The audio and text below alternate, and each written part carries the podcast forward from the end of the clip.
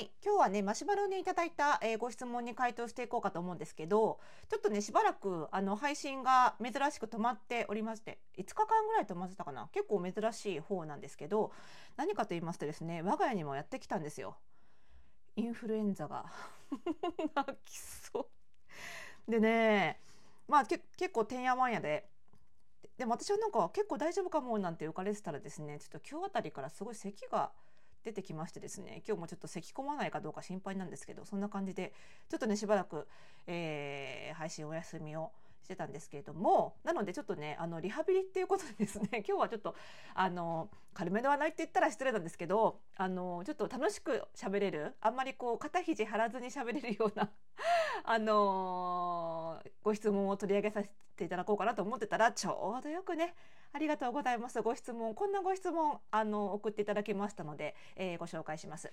えー最近、外を歩く機会が多く、その間聞くための愛聴ラジオを増やしたいと思い、今まで聞いていなかった番組をランキング上位の方から意識的に開拓しています。そういえば、久野さんも上げていたなというラジオも当たったので、第123回を聞き返しました。そこで気になったのですが、あれからお気に入りの番組は増えましたか？もし久野さん的おすすめがあれば教えていただきたいです。久野さんが以前おっしゃっていたように、ラジオの新規開拓はエネルギーがいり、なかなかメンツを更新できないので、やる気のある今のうちに一気にどんどん手を出してみたいです。ということで、ありがとうございます。そうなんですよね。よくでも123回、よく探し当てられましたねっていうか、ね、今ほら、今日779回だからさ、後で言うけど、ね、結構前に話しましたよね。私も何話したか忘れちゃって、もう一回聞き直したんですけど、ありがとうございます、本当にね。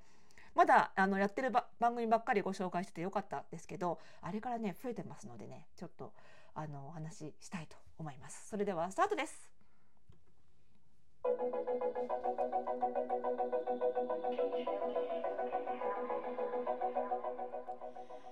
ということで始まりました。おしゃれ呪いとこラジオ。本日で先ほど言ったように779回目の配信でございます。この番組ではあなたに巻きつくファッションへの思い込みイコールおしゃれの呪いをバサバサ届いていきます。服装心理学をベースにおしゃれをもっと楽しみ、自分を変えるコツをお届けしています。お相手はパーソナルスタイリストで公認心理師の久野里沙です。本日も、そして今週もよろしくお願いいたします。さあ、咳込みそうだっつってんのに目の前でね、始める前にお香を焚いちゃってね、何考えてんでしょうね、私は本当に。この煙がすごいこっちに向かってきてて、やばいと思いながら、はい、なんとか咳込まずに行きたいところですけどもね、よろしくお願いします。えっ、と、先週金曜日はね、あのーオンラインサロン服装心理ラボの月1回のライブ配信で、えー X、旧 Twitter のスペースでもね、一部無料配信をさせていただきましたがね、お聞きいただけましたでしょうかね。ご参加の方ありがとうございました。私のね、あの、X のアカウントに、あのーそのスペースの配信のアーカイブね、残してありますので、あの、ぜひよろしければ、最近ね、スペース、あの、X にログインしないと聞けない仕様に解約されてしまったので、どうなんだろうと思ってるんですけども、あの、アーカイブ残してますので、アカウントをお持ちの方はね、ぜひぜひログインして聞いていただければと思います。今回はね、洋服の形について、よりこう解像度が上がるようなお話をね結構じっくりしていますでこれもねなんかねあの似合う服の診断だけ受けちゃってこういうデザインが似合いますよだけ言われてそもそも洋服のデザインってどういうものがあるんだろうとかどういう風に見ればいいんだろうどういう風に分類されてるんだろうみたいなことが教わらないままはいこれが似合いますって言われちゃってる方があまりに多くてそうするとね応用が効かないんですよね基本が分かんないと。そもそもこれが似合うって言われたけどこの形以外何があるんだろうっていうのが分かんないとなかなかね洋服選びとか難しいんですよね。だその辺の意外とどこでも説明してもらえない基本の基本みたいなところをお話ししてるのでねあのこの番組概要欄にもあのリンク貼っておきますのでねあの耳だけでお聞きいただけますのでぜひよろしければこの、えー放送を聞いた後に聞いていただければというふうに思います。さあということでまあそのラジオ番組ですよちょっと今回はポッドキャストも含めていいかなと思ってあの入れさせてもらいますね。でえっとねちなみに第123回はぜひ聞いていただきたいんですけど えっとねその時は多分、えっと、TBS ラジオを結構たくさんご紹介していて伊集院光さんの「ジャンク」とかあとは今また夜の時間帯に移動されましたけども荻上チキさんのニュース番組「セッション」とかあと東京ポッド許可局言いづらいなこれよく皆さんよくね出演者の方言えてますね。東京ポッド許可局の、えー番組とかあとジェーン・スーさんのポッドキャストとかねをご紹介してたかなと思うので、まあ、それ以外でちょっとご紹介していこうかなと思うんですけど相変わらずね芸人さんのラジオは好きなんですけどやっぱりねなんかうんとずっと毎週愛聴リストに入るかというとなかなか難しくて何でしょうねなんかあるんでしょうね。自分のリズムに合うかとかねなんかタイミング自分的なタイミングなんだと思うんですけどちょこちょこ聞くは聞くけど結局なんか毎週聞くのってさっき言ったその伊集院光さんプラスえっ、ー、とこれ第123回で言ったかなその頃からずっと聞いてるんですけどその時言ったかは忘れちゃいましたが、えー、と同じ TBS ラジオの爆笑問題さんのカーボーイは基本的に聞いてます。はい、で私爆笑問題のね太田光さんがすごい好きで多分嫌いな方も多いんじゃないかと思うんだけど結構あの方ほらね苦手な人も多いタイプなんじゃないかなと思うんだけど私はすごい好きでなんかいろんな社会問題にコメントしなきゃいけないような番組の MC やってるからコメントするじゃないですか。その時のコメントがやっぱり全部すっごいあったかいなと思ってそのコメントもさ全部賛否両論あるんだけどとにかくそのなんか問題やらかしちゃった人の本人目線で語る本人目線プラス被害者目線両方で語るんですよね。でそれがその被害者目線だけじゃなくて加害者目線でも語っちゃうからなんか擁護してるとかさ言われちゃうことが多いんだと思うんですけど私やっぱりね正義ずらして裁かないのが好きなんですよね。なんかネットとかでも多いじゃないですか正義ずらして裁いてることが結局相手を叩いてることにつながっちゃってそのひどい傷をつけちゃうっていうで私裁くのってやっぱり法律しかないと思うんですよ。裁く人って決まってるじゃないですか。警察とかね。裁判とか決まってるじゃないですか。それ以外の人が裁いちゃいけないと思ってて。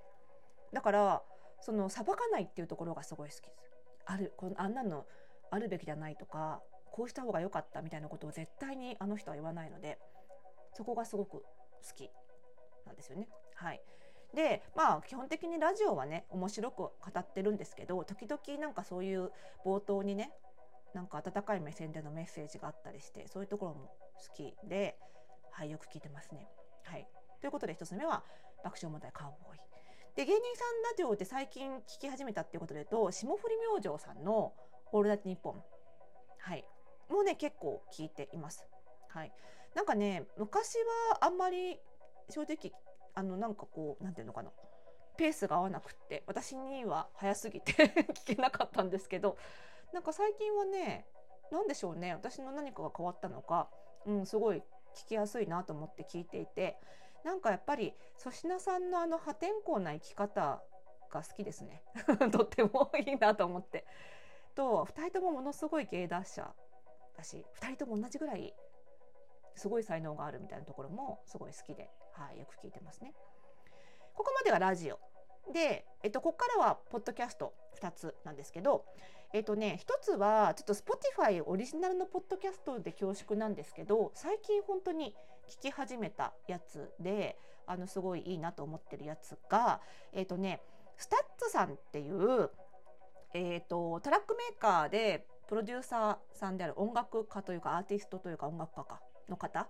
私この方はねあの前やってたあの大豆田とわ子ってカンテレがやってたドラマ。めちゃめちゃ流行ったじゃないですか。このラジオでも放送中興奮して取り上げたと思うんですけど。あの大豆田十和子の主題歌とかのトラックメイキングとかプロデュースをされていてそれで知ったんですけど私全然音楽詳しくないんですけどそれで初めて知ってあすごい才能のある方がいらっしゃるんだなと思ってあの主題歌もとても好きででそこから名前はすごく意識していてその方が Spotify でオリジナルでやってるポッドキャストなんですけどなんかいろんなゲストを招いてそのジャズをいろんな視点から探求するっていう音楽トーク番組みたいな感じなんですよ。で私基本的にさっき挙げたラジオも全部あの Spotify のポッドキャストを通して聞くことが最近多いんですね。そうすると音楽の部分って割愛されちゃうんですよポッドキャストだと権利の問題でねおそらくなんですけどこの Spotify オリジナルのこのスタッツジャズジャーニーっていう私番組も言ってなかったかなジャズザジャズジャーニーっていう番組なんですけどこれはねあのー、ポッドキャストの他にプレイリストっていう形でポッドキャストのトークとそこで取り上げた音楽っていうのが交互にちゃんと順番に聴けるプレイリストが作られていてそれがすごい聞きやすくてで特にね私菊池成吉さんってあのジャズのねアーティストの方も昔からすごい好きで。で菊池成吉さんがゲストでなんかジャズカバーの奇妙な世界とかですねあのなんだジャズフリージャズとかの語ってる回をあ面白そうと思って聞き始めてまだねあの多分最近最近でもないのか。ね、あのまだ回数少ないんですけどちょこちょこ上がってるのでそれは楽しみで聞いていますと。いう感じですかね。はい、あとねちょっと番外編なんですけど私最近あの作業の作業中ながら聞きっていう意味では実はねポッドキャスト以外に1個聞き始めたというか見始めたものがあってゲーム実況。ゲーム実況って意外と作業中に聞くのにちょうどいいなっていうふうに思ってゲーム実況もね最近結構見てるんです。特にねあの音じゃさんっていう弟に物って書いて音じゃさんっていう方がめちゃめちゃ声がよくって。